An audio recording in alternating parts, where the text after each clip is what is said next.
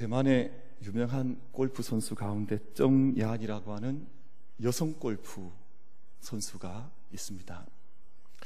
이 선수가 2011년 2월부터 2013년 3월까지 자그마치 109주 동안, 2년이 넘는 세월이죠. 그러니까 109주 동안 미국 LPGA 투어에 1위를 잃어버리지 않았던 선수였습니다. 대단한 선수였죠. 그래서 어떤 분들은 비견하기를 한국에 누구와 같다고 했겠습니까? 김영근은 아닙니다. 저는 아니고 마치 대만의 박셀이다 하는 그런 별명을 붙였던 선수였습니다.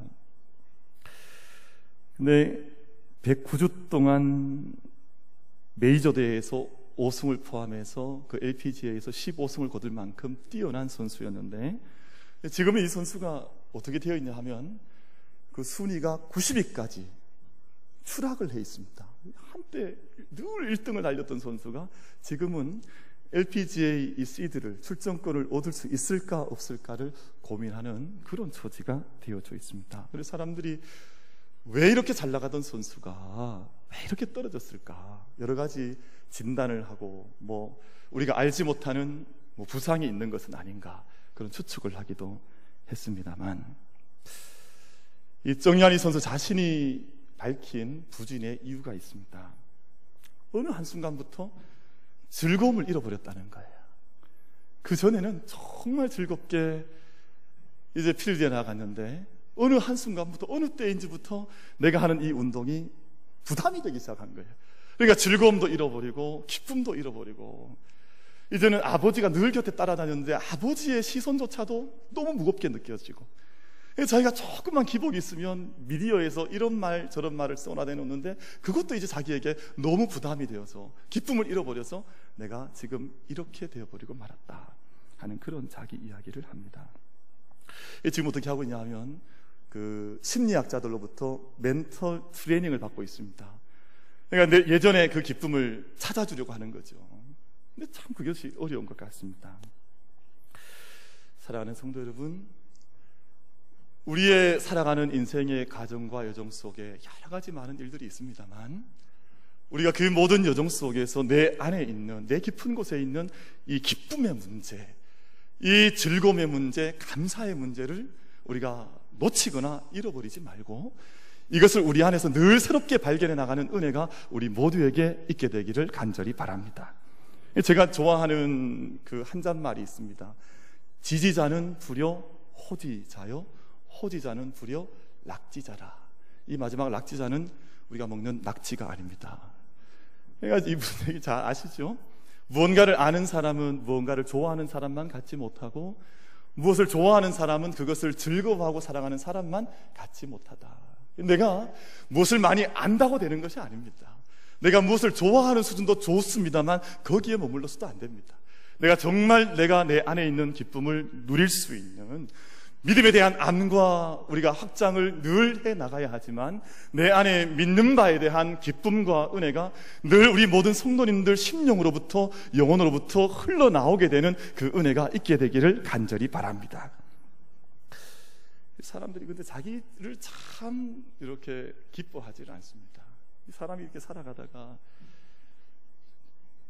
이렇게 만나보면 그래요. 조금 살이 빠진 분들은 옆에서 야, 어떻게 그래 살이 빠졌냐고 막 이렇게 좋아하는데, 그 사람은 나는 맨날 먹어도 살도 하나 안 찐다고 그렇게 이야기를 해요. 또 조금만 살이 붙은 사람들은 지나가다가 아, 이거 참 오늘 얼굴 좋습니다 이랬다가 야단 맞습니다. 요즘 얼굴 좋다 그러면 좋아하지 않는 세대가 되어버렸어요. 그러니까 조금만 또 살이 붙으면 왜 또 나에게 그렇게 모독을 하냐 막 이렇게 이야기를 해요. 그러니까 정말 자기 자신을 사랑할 수 있는, 자기 자신을 기뻐할 수 있는 그 마음을 좀 많이 잃어버리고 살아가는 것이 아닌가. 여러분, 옆에 분에게 우리 한번 인사하겠습니다. 지금 돌아보시면서 지금이 딱 보기 좋습니다 한번 인사할게요. 지금이 딱 보기 좋습니다.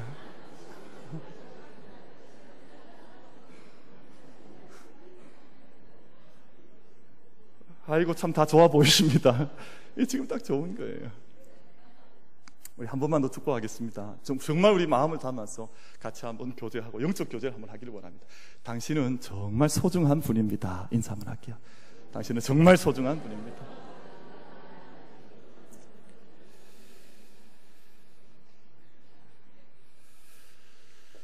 제가 함께 봉독한 오늘 본문 말씀은 잘 아시는 것처럼 알곡과 가라지에 대한 말씀. 예수님께서 천국을 비유로 말씀하시면서 천국은 마치 자기의 밭에 씨를 뿌린 농부와 같은 것이 바로 천국이다, 그렇게 말씀을 하셨습니다. 그런데 모든 사람이 잠든 틈에 이 농부의 원수가 와서 알곡이 잘 자라고 있는 땅에 가라지를 뿌리고 돌아갔다는 것입니다. 근데 이제 싹이 나고 잘 자라서 결실할 때쯤 되었는데 그 땅에 가라지가 보이기를 시작하는 겁니다.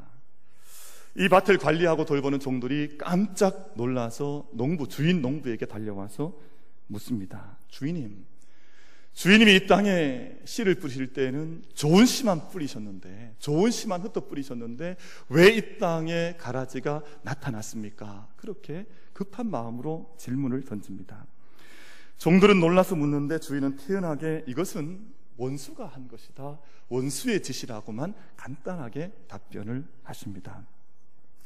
종들이 다급한 마음에 주인님, 그러면 이 밭에 널려있는 가라지를 우리가 뽑아버릴까요?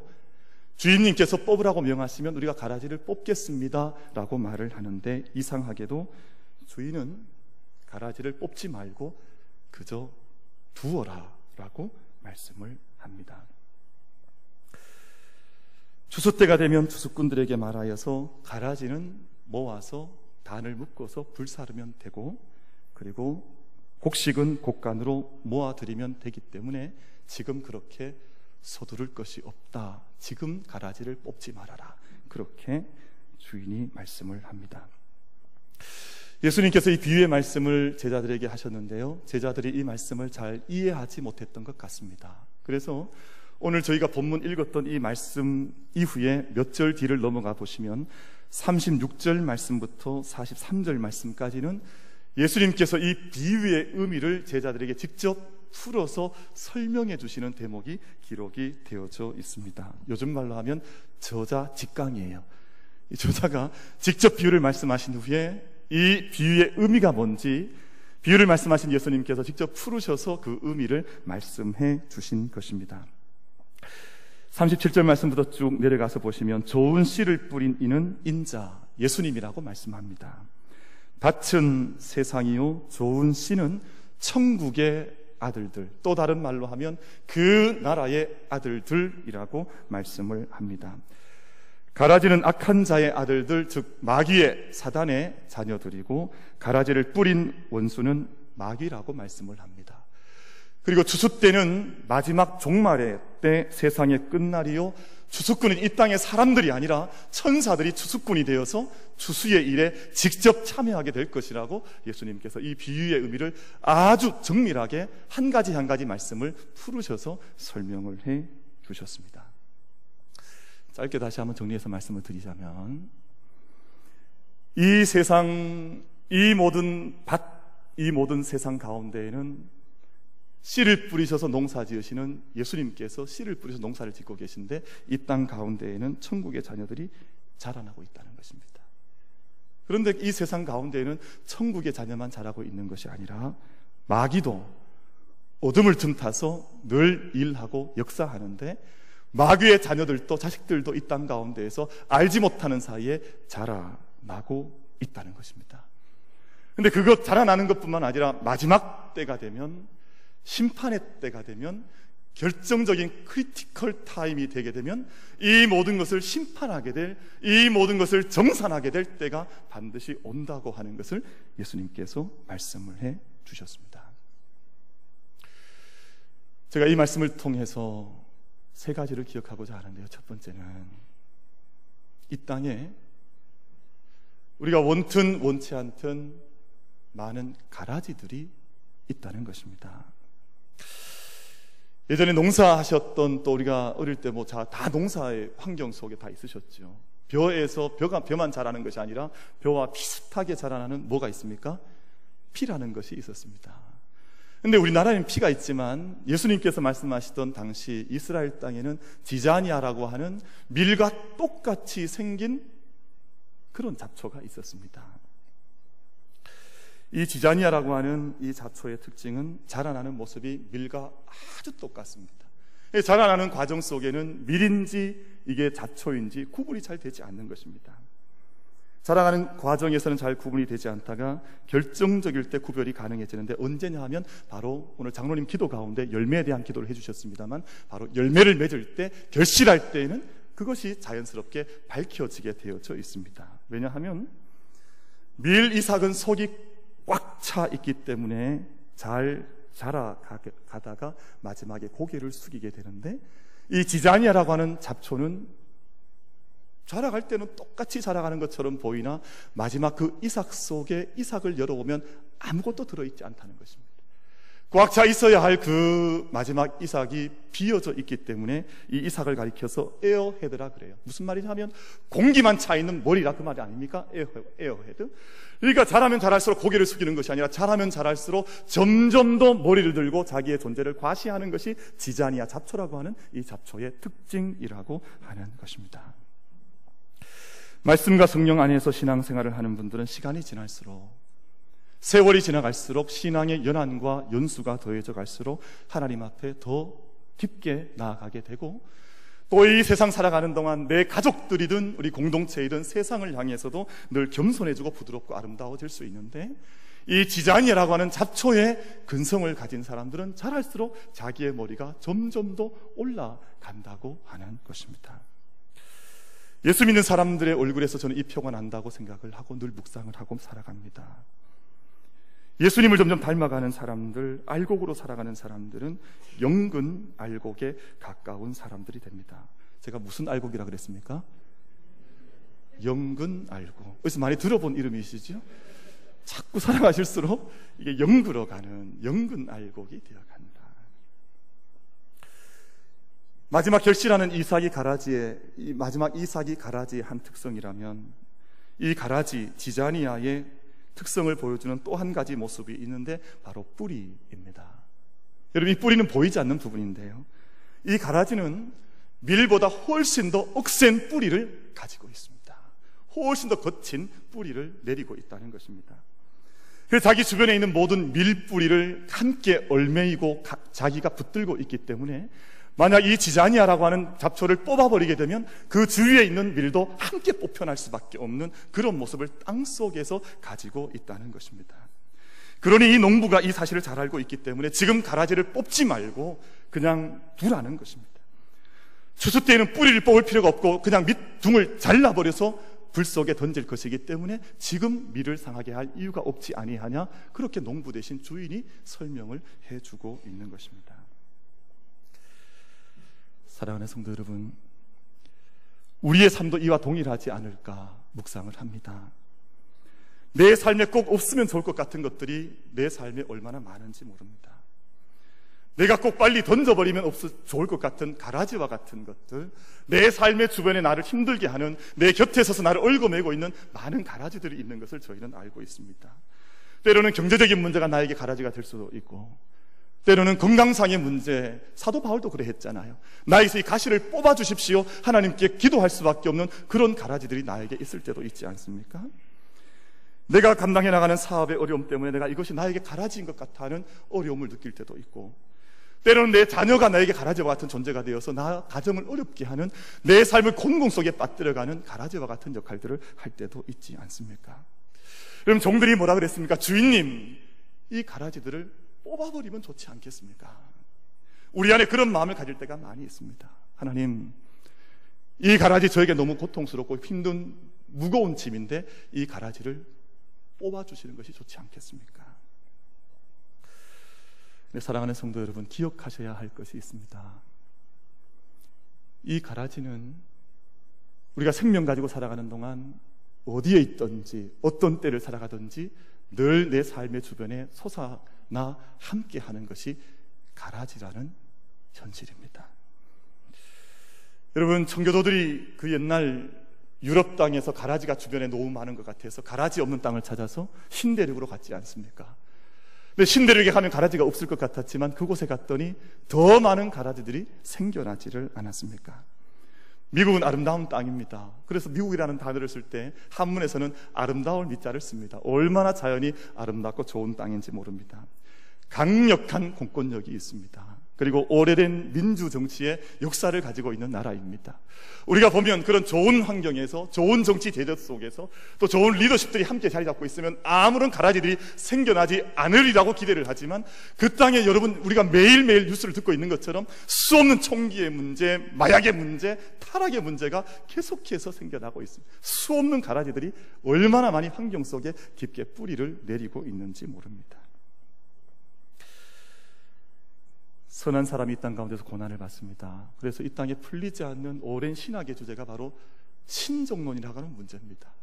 왜 하나님이 이렇게 선한 사람들, 순수하게 하나님 섬기고자 하는 사람들 가운데 왜 악의 문제가 우리 가운데 해결되지 않습니까? 왜 순전하게 살아가려고 했던 힘없던 사람들이 총을 맞아서 죽어야 하고 고난 가운데 고통을 받아야 하는 것을 우리가 보아야 합니까? 이것이 바로 신정론의 문제입니다. 이런 문제를 접할 때마다 우리가 그냥 뽑아버리고 싶은 마음이 있습니다. 내 안에 있는 가라지 다 뽑아버리고 오늘 모든 것들을 그냥 다 청산하고 싶은 마음들이 우리 안에 올라올 때가 있는데, 오늘 신비하게도 이상하게도 주님은 그 가라지를 추수 때까지 두었다가 알곡과 가라지가 알곡으로 드러날 수 있도록, 가라지로 드러날 수 있도록 그 때를 기다리라고 주님께서는 우리에게 말씀을 하고 계신 것입니다. 사랑하는 성도 여러분, 저는 짧은 인생을 살아왔습니다만 제 삶에도 많은 가라지들이 있었던 것 같습니다. 그리고 여러 가지 환경들과 사건들 속에 가라지들과 뭐 어쩌면 정말 이때를 지나가면 또 다른 가라지들은 생겨나지 않겠지라고 생각하지만, 또 한 가라지를 뽑고 나면 또 다른 가라지들이 내 앞에 와 있는 것을 보면서 아마 지금까지 걸어온 것은 아닌가 하는 생각을 해보게 됩니다. 근데 말씀 준비하면서 돌아봤더니 그런 생각이 들었어요. 지금까지 어쩌면 나에게 가라지와 같았던 사건들이 지금의 나를 만들어가고 있는 것은 아닌가 하는 생각을 했습니다. 때로는 가라지처럼 내게 다가왔던 분들이 사람에 대한 이해를 깊게 해주도록 도와주었던 분들이었고, 그분들 때문에 더 기도하게 되었고, 또 그분들 때문에 내 삶을 다시 한번 더 가다듬어 나가게 되는 그런 길들을 했던 분들, 그런 역할을 했던 분들이 바로 내 삶의 주변에도 있었던 것은 아닌가 하는 생각을 해보게 됐습니다. 제가 언젠가 길을 가다가, 여행을 하다가 보았던 한 나무가 있습니다. 그 나무가 사이프레스 트리라고 하는 나무인데, 그 론 사이프레스라고 하는 별명이 붙어있는 나무를 제가 어떤 바닷가에서 본 적이 있습니다. 여러분, 이 나무를 가만히 보시면 저 나무는 바위 위에 뿌리를 내리고 있습니다. 그리고 바닷가는 얼마나 거친 바람이 강력하게 부는 곳인지 모릅니다. 아마 저 나무의 입장에서 보면 저 바위도 저 바다도 다 가라지에 지나지 않을 것입니다. 내가 좀 좋은 땅에 심겨져서 좀 좋은 땅에 뿌리를 내려서 잘 자랄 수 있을 텐데, 왜 하필이면 내가 이 바위 같은 땅에 떨어져서 이 거친 해풍이 부는 곳에 들어와서 내가 서야 하는가? 이 나무가 볼 때는 모든 환경 자체가 가라지로 보이지 않을까요? 근데 저 나무가 저곳에 잘 뿌리를 내리고 있는 모습을 보면서 많은 사람들이 영감을 받습니다. 이 나무가 서 있는 이 땅이 좋은 땅이 아님에도 불구하고 수많은 바람을 맞으면서 거친 땅에 뿌리를 내리고 있는 저 나무를 보면서 사람들이 많은 배움의 시간을 가지는 것입니다. 사랑하는 성도 여러분, 오늘 우리의 삶에, 또 믿음의 주변에 많은 가라지들이 있습니다.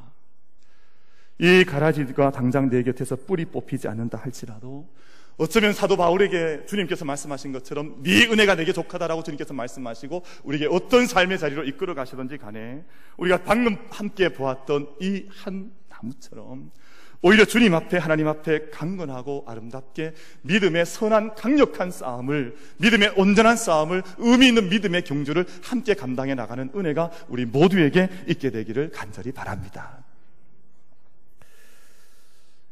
근데 이 가라지라고 하는, 지자니아라고 하는 이 가라지는 반드시 우리 외부에만 있는 것이 아닙니다. 사람들은 흔히 가라지가 우리 환경 속에, 우리 환경 주변에 있다고 생각합니다만 반드시 그런 것은 아닙니다. 칼 구스타프 융이라고 하는 유명한 심리학자가 오늘 본문 말씀을 해석하면서 우리 마음과 이 본문 말씀은 관계가 있다고 하는 설명을 한 적이 있습니다. 우리 마음 속에 두 가지 인격이 있다는 것입니다. 우리 마음 속에도 하나는 알곡과 같은 마음이 있고 하나는 가라지의 마음이 있다는 것입니다.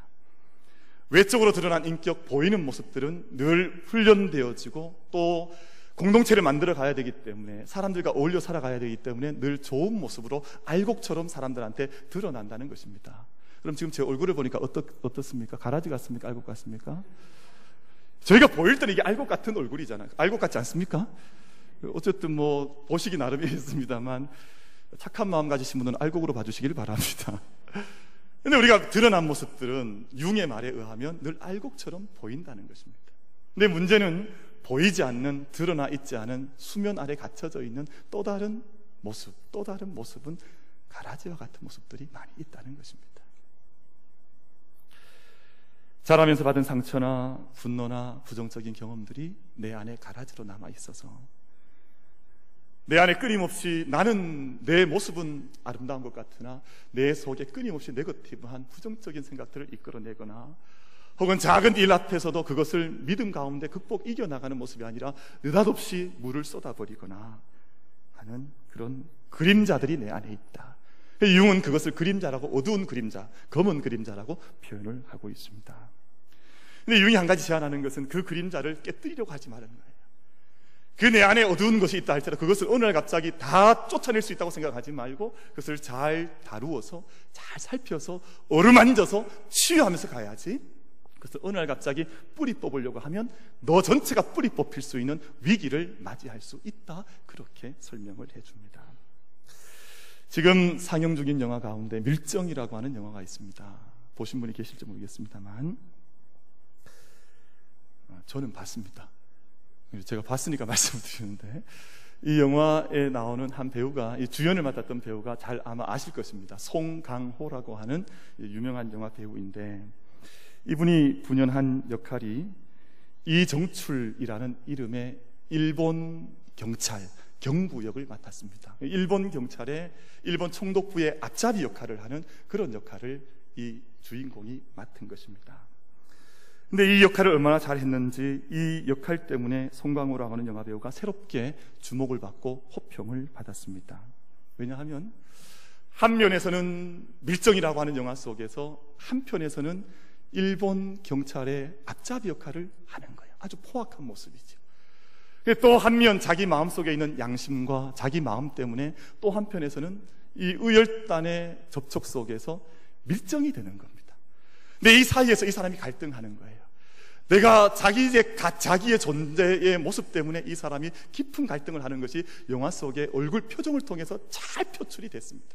한편에서는 독립운동하는 사람들을 잡아가두는 일본 경찰의 앞잡이의 표현을 가지고 있고, 또 한편에서 이들을 돕고자 하는 선한 의지를 가진 밀정이 되어서 자기 마음속에 흔들리는 촛불처럼 어떻게 내가 이 순간을 결정해야 하는가 하는 그 갈등과 고민의 깊이가 얼굴을 통해서 고스란히 드러난 영화가 밀정이라고 하는 영화입니다.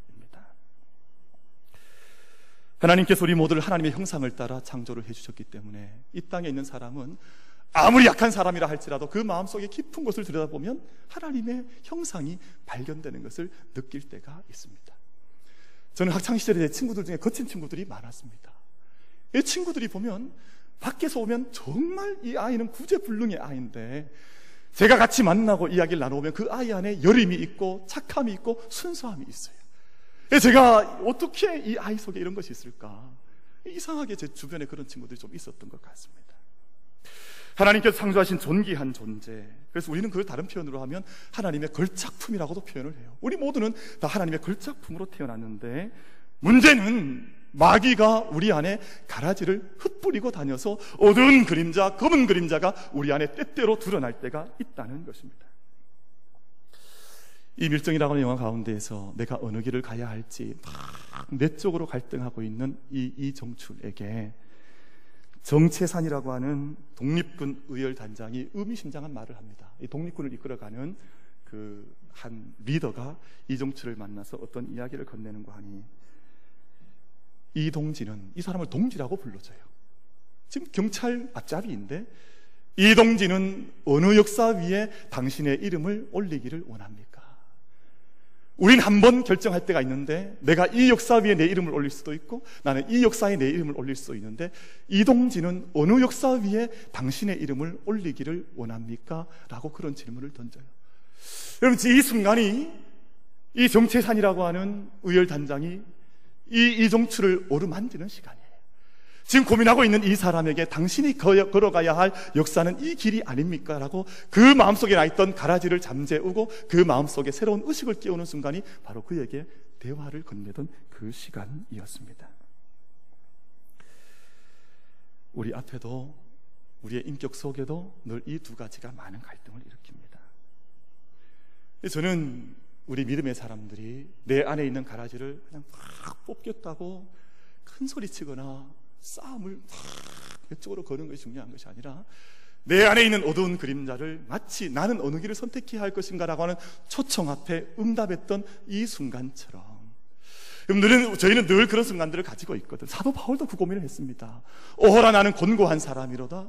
이 사망의 몸에서 누가 나를 건져낼 수 있을까? 그런 질문을 던지지 않습니까? 사랑하는 성도님, 우리가 모든 그러한 순간들마다 우리가 영적인 의식을 그 순간에 함께 깨울 수 있는 우리들이 되기를 바랍니다. 왜냐하면 그 순간에 우리를 초청해 주시고 이미 승리하시고 인자한 모습으로 우리에게 우리의 손길을 잡고자 손을 내미시며 기다리시는 주님이 계시다고 성경이 우리에게 말씀하고 있기 때문입니다. 사도 바울이 로마서 7장 마지막 절에서 이 한탄과 이 외침, 오라 나는 곤고한 사람인데, 나는 지금도 내 안에 선한 의지와 악한 의지가 갈등하는 사람인데 누가 나를 이 사망의 몸에서 건져낼까라고 외친 후에 그의 답을 제안하기를 나는 예수 그리스도에게서 나는 답을 찾았다라고 외치는 대목이 로마서 8장 1절에서 시작을 하고 있습니다. 사랑하는 성도 여러분, 내 혈과 육의 싸움이 내게 속한 싸움이라고 생각해서 내가 가라지를 뽑는 것이 아니라 내 모든 살아가는 순간순간들마다 말씀 있게 예수 그리스도 있게 내 삶의 모든 것들을 의탁하여서 그분께서 나를 인도해 가시는, 그분께서 알곡된 나를 더욱더 강력하게 세워가시는 그 은혜들을 함께 경험할 수 있는 저와 여러분이 되기를 간절히 바라겠습니다. 사랑하는 성도 여러분, 오늘 저희가 말씀을 마지막 대지로 넘어가면서 한 가지 마지막 기억하고 싶은 것이 있습니다. 오늘 이 본문 말씀은 그저 우리 마음속에만 선한 의지와 악한 의지가 있다고 하는 것을 말씀하려고 하는 것이 아니라 하나님의 추수 때가 되어지면, 하나님께서 추수하실 때가 되면 가라지와 알곡이 완전히 나누어진다고 하는 것을 예언한 예언의 말씀이 근본적인 말씀의 주제가 됩니다. 이 세상에 지금도 구원받은 사람과 구원받지 못한 사람이 함께 어울려 살아가고 있습니다. 그러나 구원의 순간이라고 하는 것은 함께 구원받는 것이 아닙니다. 생명이 있는 사람과 생명이 없는 사람이, 저는 사실 이 말씀을 전할 때마다 늘 부담이 있습니다. 왜냐하면 가능하면 모든 사람이 다 구원받기를 원하는 것이 우리의 마음속의 기도 제목이지 않습니까? 그래 전도하고 선교하는 것 아닙니까? 그런데 그 결산할 때는 내 마음에 아무리 그들을 긍휼히 여기는 마음이 있다 할지라도 만약 나에게도 생명이 없다면 나는 구원의 자리에, 알곡의 자리에 추수될 수가 없다고 하는 것을 성경은 분명하게 말씀을 하고 있기 때문에 이 말씀을 제가 거스를 수 없지 않습니까? 지금 우리가 함께 살아가는 것은 분명하지만 내 부모라 할지라도, 내 배우자라 할지라도, 내 자녀라 할지라도 만약 그가 알곡이 아니라면 다른 곳에 설 수밖에 없는 그러한 자리에 우리가 서게 되는 추수의 때가 반드시 온다 하는 것입니다. 누가복음 16장 26절 말씀을 보면 너희와 우리 사이에 큰 구렁텅이가 놓여 있어 여기서 너희에게 건너가고자 하되 갈 수 없고 거기서 우리에게 건너올 수도 없게 하였다라고 하는 큰 간극에 대한 말씀을 예수님께서 하고 계십니다. 곡식과 가라지는 같은 것처럼 보이나 근본적으로 다르다는 말씀을 제가 설교 소두에서 말씀을 드렸습니다. 우리가 다 비슷하게 살아간다고 해서 다 동일한 사람들이 아닙니다. 여러분, 우리가 인식하지 잘 못하십니다만, 우리가 잘 평소에는 인식하지 않지만 우리가 살아가는 이곳은 엄격한 국경 속에서 살아갑니다. 우리가 이 땅을 벗어나려고 하면 우린 여권을 받아야 하고 나라의 허락을 받아야 하고 몇 번의 심사를 거쳐서야만 이 땅을 벗어날 수 있습니다. 우리가 늘 이곳에 살고 있기 때문에 우리는 그것을 다 인식하지 못하죠. 그럼 자기의 나라가 어려움이 있으면 그 나라를 버려서 난민이 되어서 뭐 지중해 같은 바다에서 작은 판자 하나 타고 살겨나라고 도망을 가지만 받아주는 나라가 없으면 갈 땅이 없는 것입니다. 요한일서 5장 12절 말씀에서 아들이 있는 자에게는 생명이 있고 하나님의 아들이 없는 자에게는 생명이 없다 단호하게 말씀하십니다. 로마서 8장 9절 말씀에서 누구든지 그리스도의 영이 없으면 그리스도의 사람이 아니라 라고 단호하게 말씀을 하십니다. 그러므로 우리가 다 함께 예수 그리스도 안에 있어야 할 이유가 무엇인가를 늘 궁금해하고 의심을 하고 질문을 던지는 사람은 내가 예수 그리스도 안에 있을 때 내게 생명이 있다고 하는 이 단호한 말씀을 믿음으로 아멘할 수 있는 은혜가 우리 모두에게 있게 되기를 바랍니다. 그리스도 안에 있으면 생명이 있고 그리스도 안에 없으면 다 똑같아 보인다 할지라도 생명이 없다. 이것이 성경의 복음의 메시지인 것입니다. 오늘 보면 마지막 30절 말씀에서 곡식을 모으라고 말씀합니다.